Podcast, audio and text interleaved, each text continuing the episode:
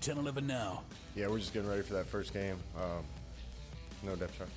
I'm not that old of a guy, you know. Uh, yeah, I mean, I'm excited to play football. And the 10-11 studios in Lincoln, Nebraska. I mean, it's college football. I mean, it's nobody's really here to, to make friends and sing kumbaya. I mean, it's, it's Big Ten power football. Like, I think you'll hear something. I think you'll hear something. I think you'll hear something. If I wanted to tell you, I would. This is the N Report Podcast. Welcome to the N Report Podcast. My name is Bill Schammert, joined by Kevin Sjuts and Eddie Messel. Kevin, Eddie, it is game week, and Scott Frost sounds like it is game week. Sound a little Bill Belichick esque, if you will. Scott uh, Belichick Frost. Uh, what, what were your impressions of what he had to say today, Eddie? No I don't even know how to explain what we saw today. He was very, like you said, Bill Belichick, as we heard. Um, excited for Saturday. I can't wait for Saturday. I can't wait to see the guys play Saturday. Probably at the end of every single question. Very short, uh, 21 questions in total. So it was a little, you know, not what I think everyone expected uh, come game week. That would be a little more excited, but uh, definitely very Bill Belichick as with not giving anything away. Kevin, I, I, I, trimmed up all of his sound bites, and it was under two minutes of talking total. Scott Frost has been known to be brief before. I don't know if he's ever been that brief. Five minutes, three seconds total. I think one of the things that struck a lot of people that were watching or listening to Scott Frost's press conference ahead of its Week Zero game against Illinois is he came at the tail end of a very jovial tone from the Nebraska football team. The players were seeming to say all the right things. They're very excited. They're wanting to take advantage of the opportunity that's ahead of them, and they're really embracing the spotlight of having the week zero opportunity. I like how Austin Allen joked about, well, I wish I was in a plane going to Ireland. But no matter where it Next is, year. Next year, because this was supposed to be the year that they went mm-hmm. to Ireland to play Illinois, and of course that is not happening. Instead, they make a beautiful trip over to Champaign, Illinois. But regardless, the, the players seem to be very excited, not to mention the day started – with black shirts being awarded. So there was so much goodness layered in mm-hmm. Nebraska football today. And then at the tail end of the media availability, Scott Frost seemed to not quite be in line with that jovial tone. We're coming to you from the 1011 Now Digital Desk, where we have the opportunity to uh, show you some sound bites. We have the opportunity to, to kind of go through Twitter, uh, do a fun, a few fun things uh, with this podcast, um, and then of course uh, you can catch that um, on 1011now.com or our podcast uh, on various podcast platforms. We've been talking about Scott Frost. Here is the mashup of what he had to say today. Love my team right now. We're having fun. We're preparing hard. We're getting ready for that first game. We're excited. Yeah, we got multiple guys that are, are ready to play, and they're all pre- prepping hard for this first game. We gave out 12 black shirts, and I know those guys are uh, excited to get on the field on Saturday. I like how they're preparing for the game this Saturday. Um, starting with today, I like how they're prepared in camp. Um, I like how they're leading the team to get us ready. I don't know. I'm focused on a Saturday. Oh, they're they're playing hard. We're getting good leadership. Um, I think the focus is there. Uh, the guys are excited. Yeah, there's some challenges to playing a team that uh, has a new staff. Um, we didn't play very well against them last year. Made some mistakes. We need to play better uh, this this year. Um, I think the guys are locked in on that. 100% satisfied. We can always get better, but uh, I've been excited about the preparation. Um, all the preparation in, in the world doesn't matter if you don't go play well. So um, I think our guys are, are laser focused right now, and I like where they are. We'll see. We're doing whatever we can to get them in the right environments to be ready to play. Um, that's what you can expect around here is a is a warm game early on in this league. So I think uh, I think we'll have them ready to try to perform well. I feel good about it. Um, look forward to watching them play on Saturday. Look forward to watching them play on Saturday. You you didn't get much out of that.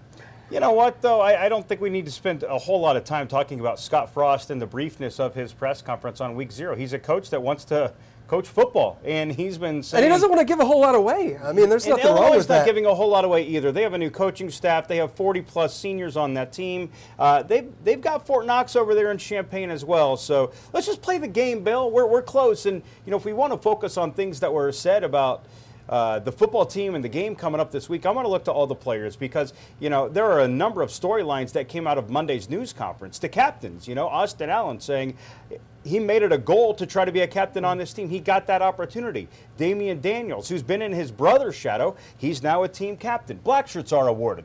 The guys are talking about the history and the tradition behind wearing a black shirt at the University of Nebraska. And remember, on defense, that's where there are a number of players who are back for an additional season, the super seniors. And there's five of them. And it really means something to them. So I'm not going to let the, the Scott Frost portion of the press conference cast a cloud mm-hmm. over all the good things that were spoken from Nebraska's players. The University of Nebraska's uh, creative team, their digital team, their social content team is really second to none. Um, black shirts were handed out today, 12 of them. This is this is what they put out uh, just about oh 1:30 or so this afternoon. Privilege to hand out the first one. Deontai Williams. Yeah!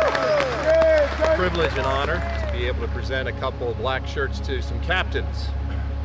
Cam Taylor Britt. Damion.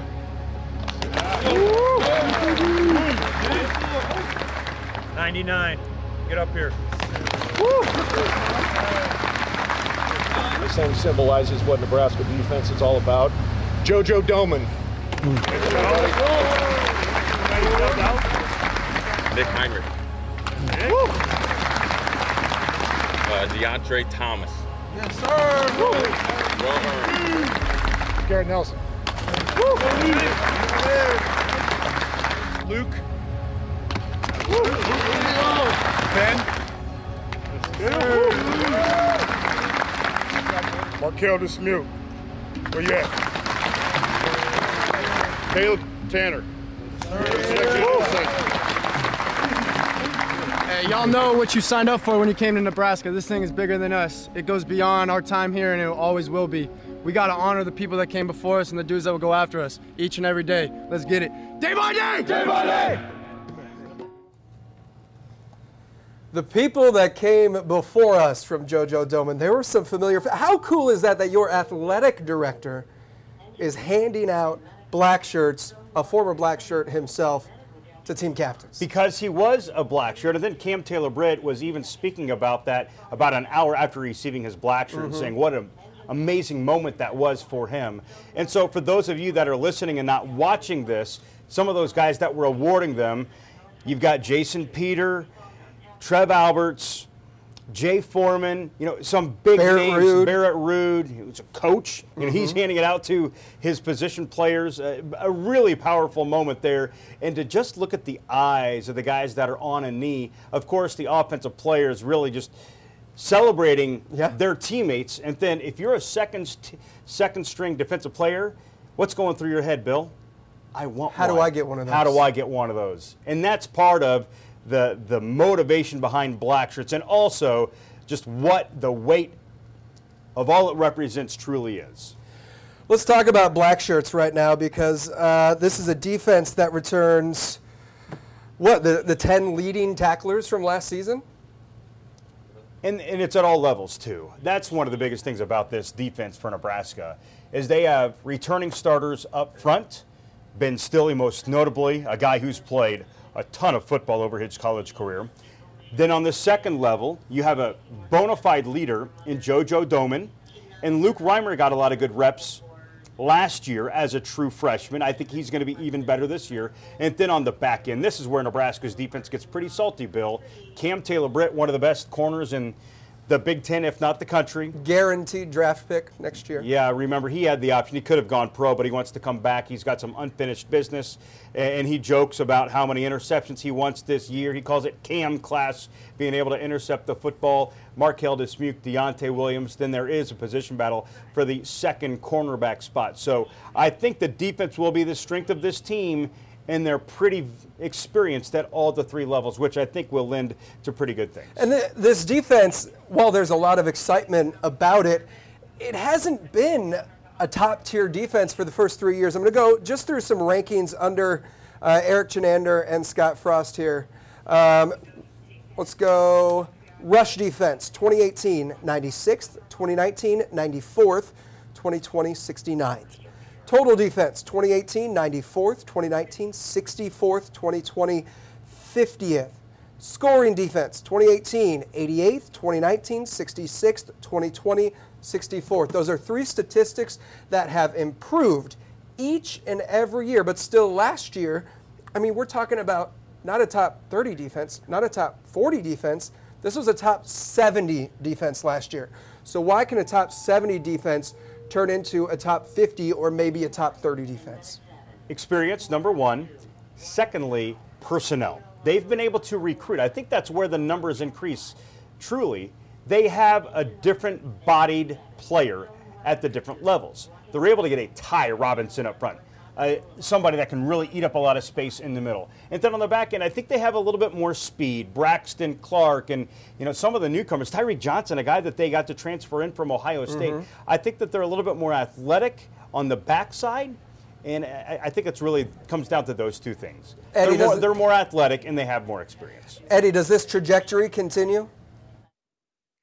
Uh, I think it does. Like I said, I, I think the cornerback battle is something that's super interesting with obviously someone like uh, Cam Taylor Britt there right now. But, um, you know, Kevin mentioned a few of those guys, uh, Braxton Clark, you know, all those guys. They mentioned uh, Turner today.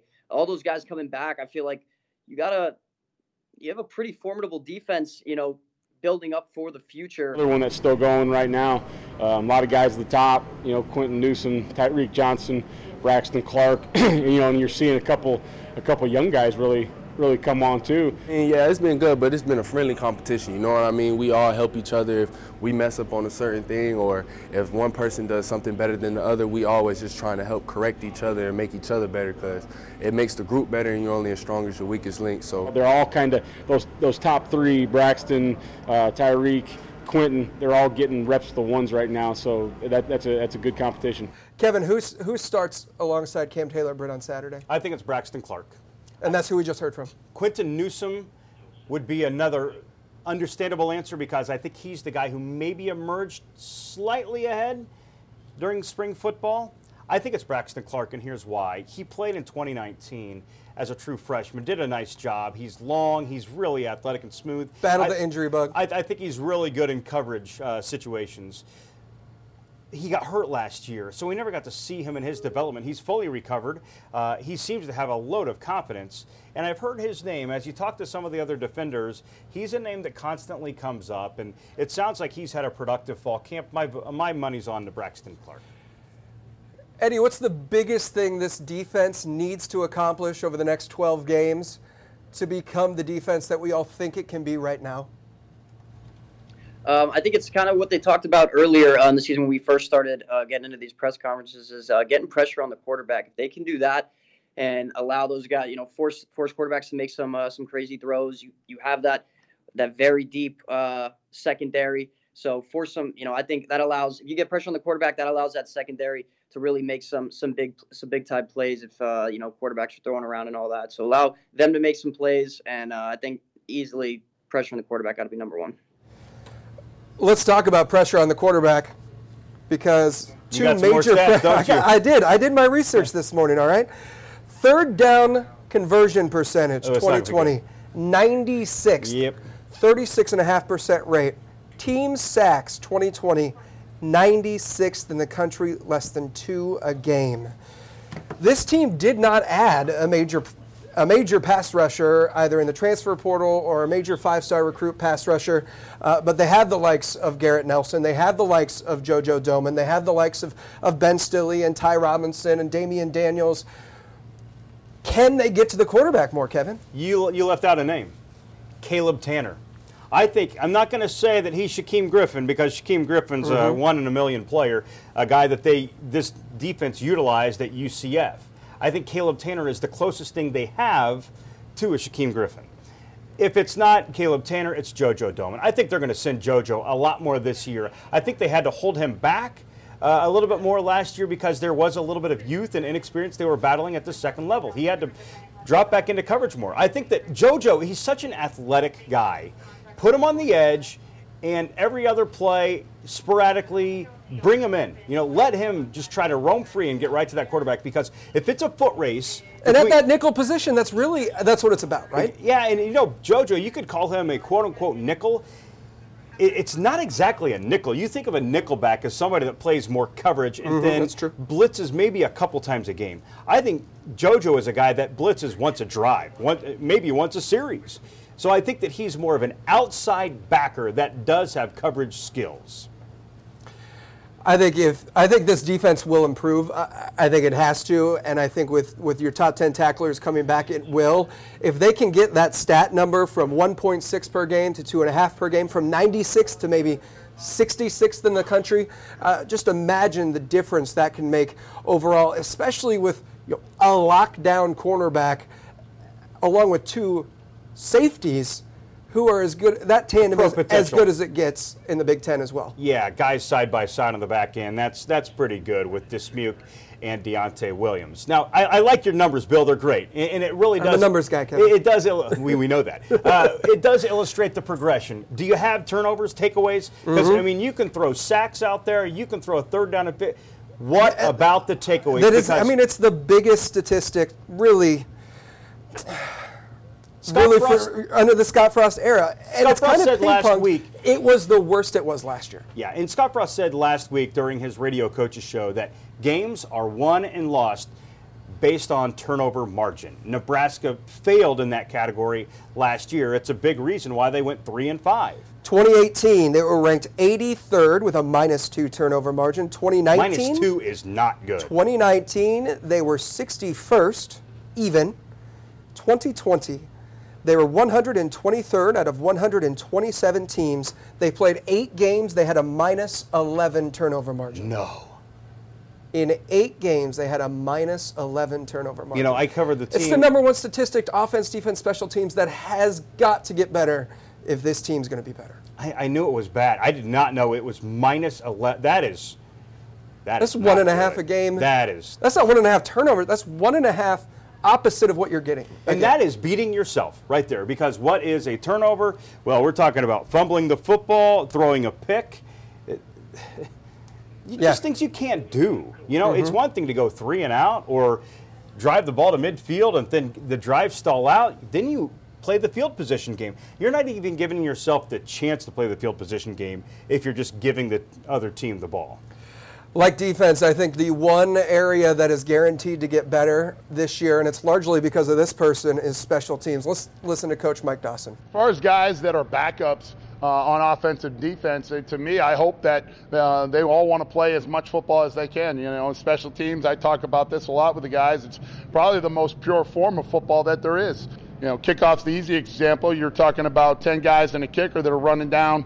Um, you know, full speed, uh, trying to go ahead and get down to the guy that has the ball. That's probably how we all started playing on the playground. Hey, let's give one guy the ball and try to tackle him, or let's try to, you know, not get tackled. So uh, th- th- that part of it is uh, is exciting, and I think the guys really love that part. So uh, I hope that they all are are, are, are are wired in that way and want to play as much as they can, especially if they're not a starter uh, on offense or defense. A chance to get out there and get on the field, and then for some guys, maybe an opportunity to get on the trip when we're limited in numbers as far as how many guys we're allowed to bring uh, per the conference. So uh, it may be the difference for some guys between being able to make the trip out to Champaign or not. It's been widely publicized that special teams has not exactly been Scott Frost forte.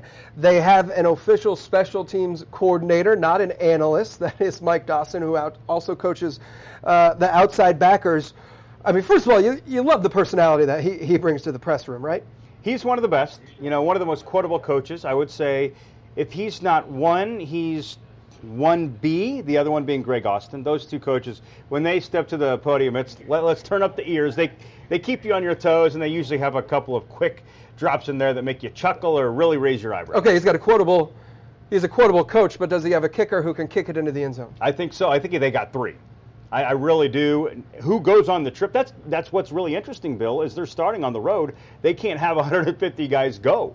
So which kickers? How many specialists are Mhm. they going to bring? Of course, Connor Culp is going to go because he will handle all PATs and field goals. He's the Big Ten's kicker of the year from a season ago, and uh, his position's solidified. And man, what an important role he plays on this team. He, he, But- he did great last year. but he's not going to handle Right. kickoffs. They brought in some guys that can handle that, including a, uh transfer kicker at the beginning of August, and it sounds like he might be the front runner to handle that uh, situation. So let, us see what's going to happen with the kickoff uh, situation. But the ball's going to go through the end zone this year. They've worked on that, and Nebraska, all through fall camp, has started every practice with a couple special teams periods. It seems like a pretty minor stat, but you've heard Scott Frost talk time and again about field position, field position, field position. If every single time you're on defense and you can guarantee the opposing team is starting at the 25 yard line, that's a win. Well, Nebraska had a couple of kickoffs returned for touchdowns against them. And, you know, it wasn't just the execution of the kicks, there was also some breakdowns in kick coverage. And we've heard multiple times throughout fall camp that the guys that are on the kickoff unit trying to run down there and tackle uh, the kick returner, they're not walk ons, they're not third stringers. Anybody might be on that unit. They've really increased the personnel in those groups. And sometimes coaches and teams will operate in a different way, that they will have more of their reserves handle special teams for the sake of not risking an injury. Right. Because, I mean, when it's kickoff, those guys are running as fast as they can down the field. And there are some Coach Dawson said it's as pure as football gets. some big time co- collisions on that. So that's the logic behind using some of your reserve players on special teams units. But because Nebraska knows that they can't have a repeat of 2020 from a production on special teams mm-hmm. standpoint, that's why they've kind of rethunk this whole thing and said, if you can play football, you may be on special teams. And we know that some of these outside linebackers, in uh, in particular, they might be on every special teams unit. The one uh, unit we haven't talked about, punting. I do have a statistic. I should be able to talk, you know. Uh, net punting statistic 2020 with a net of 35 yards, Nebraska ranked 111th in the country. Can punting get better? You have the, the Australian, right? And then you have uh, Przystup, who, who did punting duties last year. Daniel Cerni is the Aussie, and he's more of a rugby style punter. The one thing that I know this coaching staff always emphasizes when it comes to the punt game is punting it in a specific spot. This was the undoing of Caleb Lightbourne, a name that you know is going to send shivers up some listeners' spines. Right. Not that Caleb but he could do a Rubik's punt. Cube behind his back. Yeah, he, insanely talented individual. he had a huge leg, Bill. He could punt the ball 50 to 60 yards, but he wouldn't punt the ball where this coaching staff wanted it. And, and Scott Frost made no bones about that being a deficiency of Caleb Lightbourne as a punter. He'd put the ball in the middle of the field, and the returner had so much space, and they could create gaps, and that's where they struggled on the punt unit.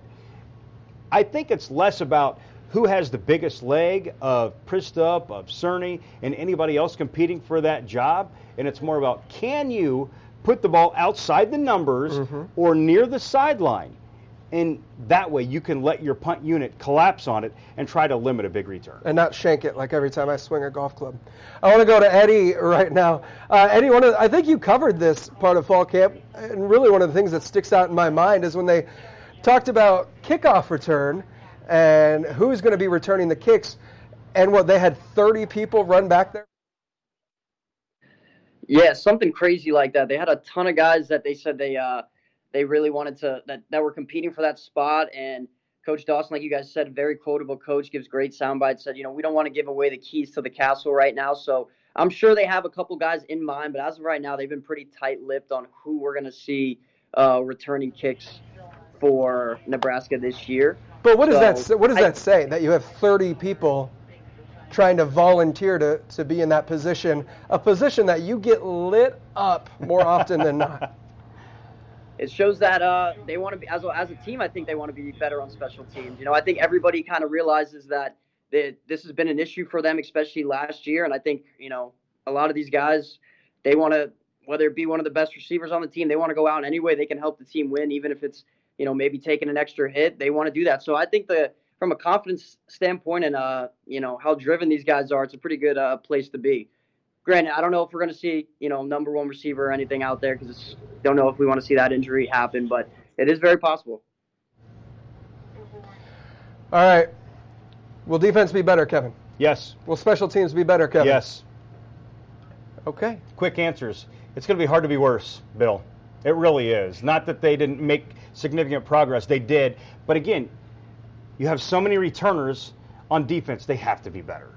And they're putting an emphasis on taking the football away. They have to be better. And then from a special team standpoint, if they can kick the ball out of the end zone with either one of their three kickers right now, I think that that's going to help out the, the special teams starting right there. And I think that the message has gotten across pretty clearly that allowing a, a big punt return or a big kickoff return, it is a no go. The, the tolerance for that is zero right now because it really affected this team last year. Let's uh, go to the face of the Husker defense, the face of the Husker offense, and see what they had to say on the Monday before week zero. It is Illinois week. Why are you at Nebraska, man? Uh, the the lights, show, and cameras are always here. Uh, they have to be ready for that. We just can't let that, you know, uh, overwhelm anybody because it is the the first week of college football just to kick everything off, and everybody needs to stay locked in. Don't jump into the hype, man. Just like I said, stay locked in, be ready for this game. We we really have to get this one. I want to so bad, like I want to so bad. Yeah, I'm excited to play football, you know, and last year we were running out there and there was about 10 people up in the stands, and this year it's going to be full. So uh, anytime you get to, I, I'm living out my dream, you know, plain and simple. This is what I wanted to do when I was a kid. Wanted to come to a big time school, play big time football, play in these type of atmospheres, um, and be the starting quarterback. So, yeah, I got I got nerves, I got the butterflies. I'm pumped. So, part of that too, uh, knowing what you're doing, that type it it doesn't go away. You know, you're excited to be out there.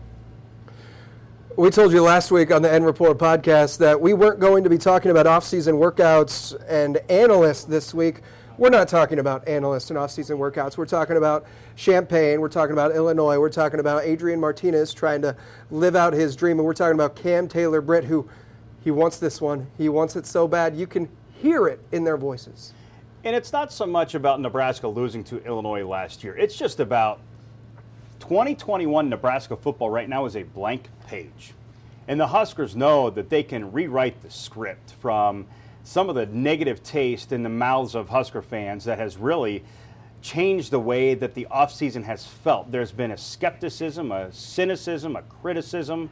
It just hasn't been the traditional excitement that is felt in June, July, and August across Lincoln and the state of Nebraska. Instead, there's just a different vibe from the fans' perspective, and I think that this team has this hunger and this motivation to make 2021 a giant step forward and to help this team get right back on the tracks. A quick scouting report of the Fighting Illini. This is from the uh, game notebook that the Husker media staff, they're always so great at putting together every single week for every single opponent. All right, Illinois returns 81% of its total starts on offense from last season, 86% of its total starts on defense.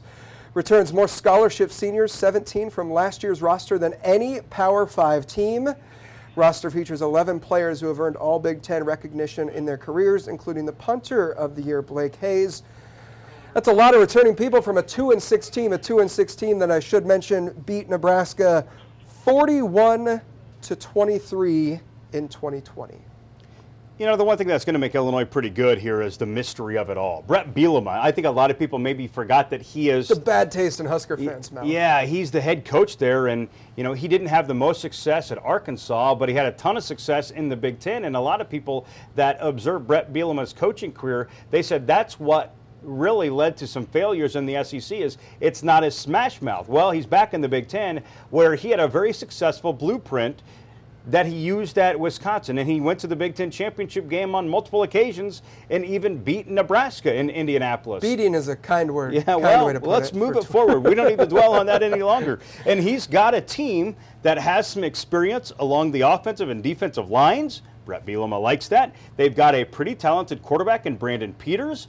Bret Bielema likes a quarterback that is doesn't have to be the best quarterback in the Big Ten, but knows how to be efficient on offense. And then he's got a pretty talented running back in Chase Brown as well. Illinois pretty commonly uh, picked last in the Big Ten West standings, despite all of this, all of these returners. Rushing defense last year, 14th. Total defense last year, 14th. Scoring defense last year, 13th. Red zone offense last year, 14th. Red zone defense last year, 11th. That's with Lovie, though. That, that, that's with Right, Lovie Smith. That's right. the head coach, who's a very talented But it's also a team that's coach. returning 86% of its total starts on defense. Right.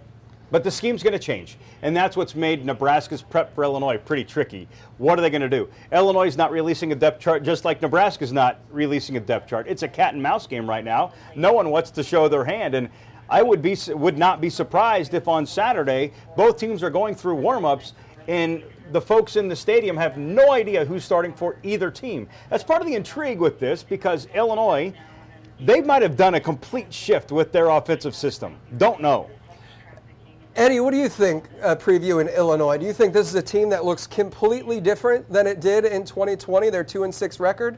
Or is this a team that, that with all of their returning starters, looks more of the same with a few tweaks? I think they look. I think they look a little different. I mean, I think it's similar to what we've been talking about uh, here at Nebraska. I mean, last year obviously, you know, fell short, but we're talking about all these guys who are key returners on defense. Meanwhile, Bill, you gave all those statistics on defense of where they lacked, but we're saying they're going to improve. I think it's going to be a similar thing, especially with all those super seniors. It's going to be very similar uh, from Illinois standpoint. You get a new head coach in there, new schemes who, like you said, has had success in the Big Ten before. So I think they're they're going to improve. I don't know you know, if they're, I'm not saying they're going to win the Big Ten, but I do think they're going to be a lot more competitive, similar to, like I said, uh, Nebraska, with a lot of guys returning, a lot of guys hungry, a lot of super seniors that want to come out and prove themselves. Thoughts, Kevin? I don't think I, I think Illinois might make a bowl game this year. I really do. They have a pretty favorable. So you think they're underranked? Absolutely. But again, in the Big Ten West. Do we need to put the disclaimer that you graduated from the University of Illinois at Champaign? uh, let's leave that completely out of the discussion. But, you know, like, just looking at them, I, again, yes, I went to games there as a kid. I've really, I don't want to say I've grown, drifted away from that program. I still try to follow them as much as I can, mm-hmm. but I don't know them even a fraction of what I know Nebraska football right now.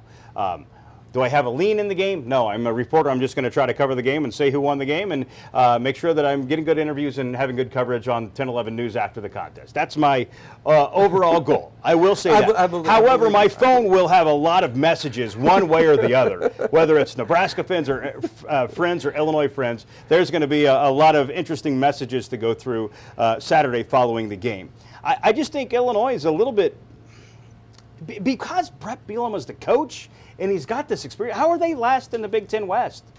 I would have put Purdue there. Quite frankly, yeah. I think Purdue is a little bit more of a messy situation. And Bret Bielema, he hired some really good coaches. His staff's pretty solid, and they've been out recruiting their tails off. There's a lot of momentum surrounding that program right now. And if you just kind of knew what was happening around Champaign and the vibes around there, you would not guess that that's the team picked to finish last in the West. Okay for people who are going to Champaign, where should they eat? Well, it depends upon what you want.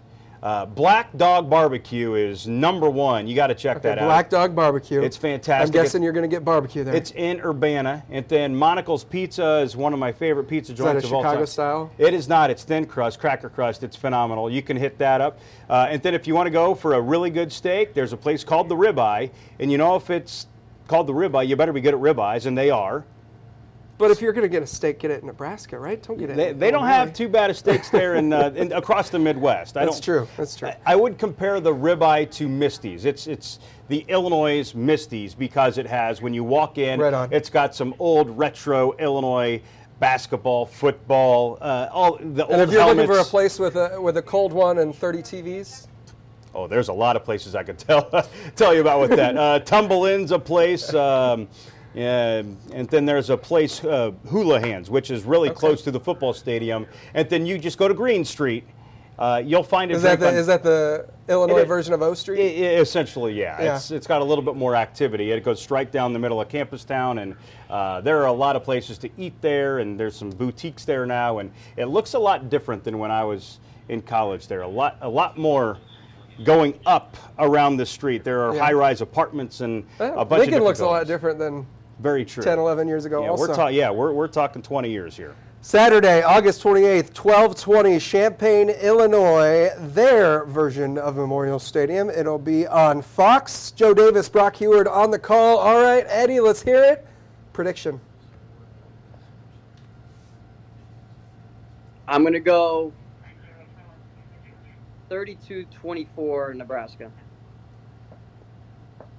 Uh, just just uh, period end of sentence no, no reasoning. No reasoning. That's All my right. that's my prediction. I don't want to. Did he just pull some lottery balls out? Is that how he came up with? I don't know. For everybody listening on podcast, he was looking at the sky for about 10 seconds before he, he pulled that out of his head. All right, 32 I, I, 20. I saw it. It came to me. 32 24 for Eddie. I got to go to you, Kevin. What do you think? I'm going to take Nebraska 41 to 23. I think the Hus- almost a reversal of last year's game in Lincoln. Yeah, yeah. I think Nebraska offensively is going to look. Adrian's played very well against Illinois in his career. Remember last year's game, the, he played one series or one drive. It was at the tail it was the McCaffrey game. It was the McCaffrey game, and it, it didn't go so well for Nebraska. They had a lot of miscues going all the way back to the first play from scrimmage. So I think with Adrian leading the charge, with with an improved offensive line, I'm really fascinated to find out who's going to be Nebraska's starting running back and how many carries will that individual get? Will it be Sevion Morrison? Will it be Markese Stepp? I could see the starting running back for Nebraska getting 20 plus carries. They want to go downhill, and I think that that might be a, a successful recipe. And I think that this defense is going to cause some problems for Illinois. I think I think Nebraska jumps on them early and they go on to win. I told you I'm a glass half full guy. I, I'm, going to go with a bold prediction here. The last time Nebraska scored 60 points against Idaho State, September 22nd, 2012, I think they might hang 60 on it. That's a huge number, Bill. They haven't done it in nine years. This is Against a defense conference that, team? against a conference team that's returning a bottom of the barrel defense against a conference team that's returning pretty much everybody back from that bottom of the barrel defense. And oh yeah, you have a four-year starter at quarterback. I think something clicks for Adrian. I think something's clicking for this team. I think playing Illinois in the first game of the season, despite all of the distractions you had in the offseason, the fact that they got their heinies whipped last year, and now you're going to Champaign, it's a chip on your shoulder. I think this is a Nebraska team that's going to win by three touchdowns. 60 is a giant number. That's hard to do against non-con teams. I, I like, you kind of got me speechless, right? You're not only, what's in your glass half full guy? That's what my question is right now. It's Monday, Kevin. It's just water. 60 It's is uh, I- I- 60 hey. is a big number, but I love your optimism. It's going to be a fun season. The N Report podcast is going to be Mondays. Download it, rate, subscribe, Spotify, iTunes, Apple, Google Play, wherever you get your podcast.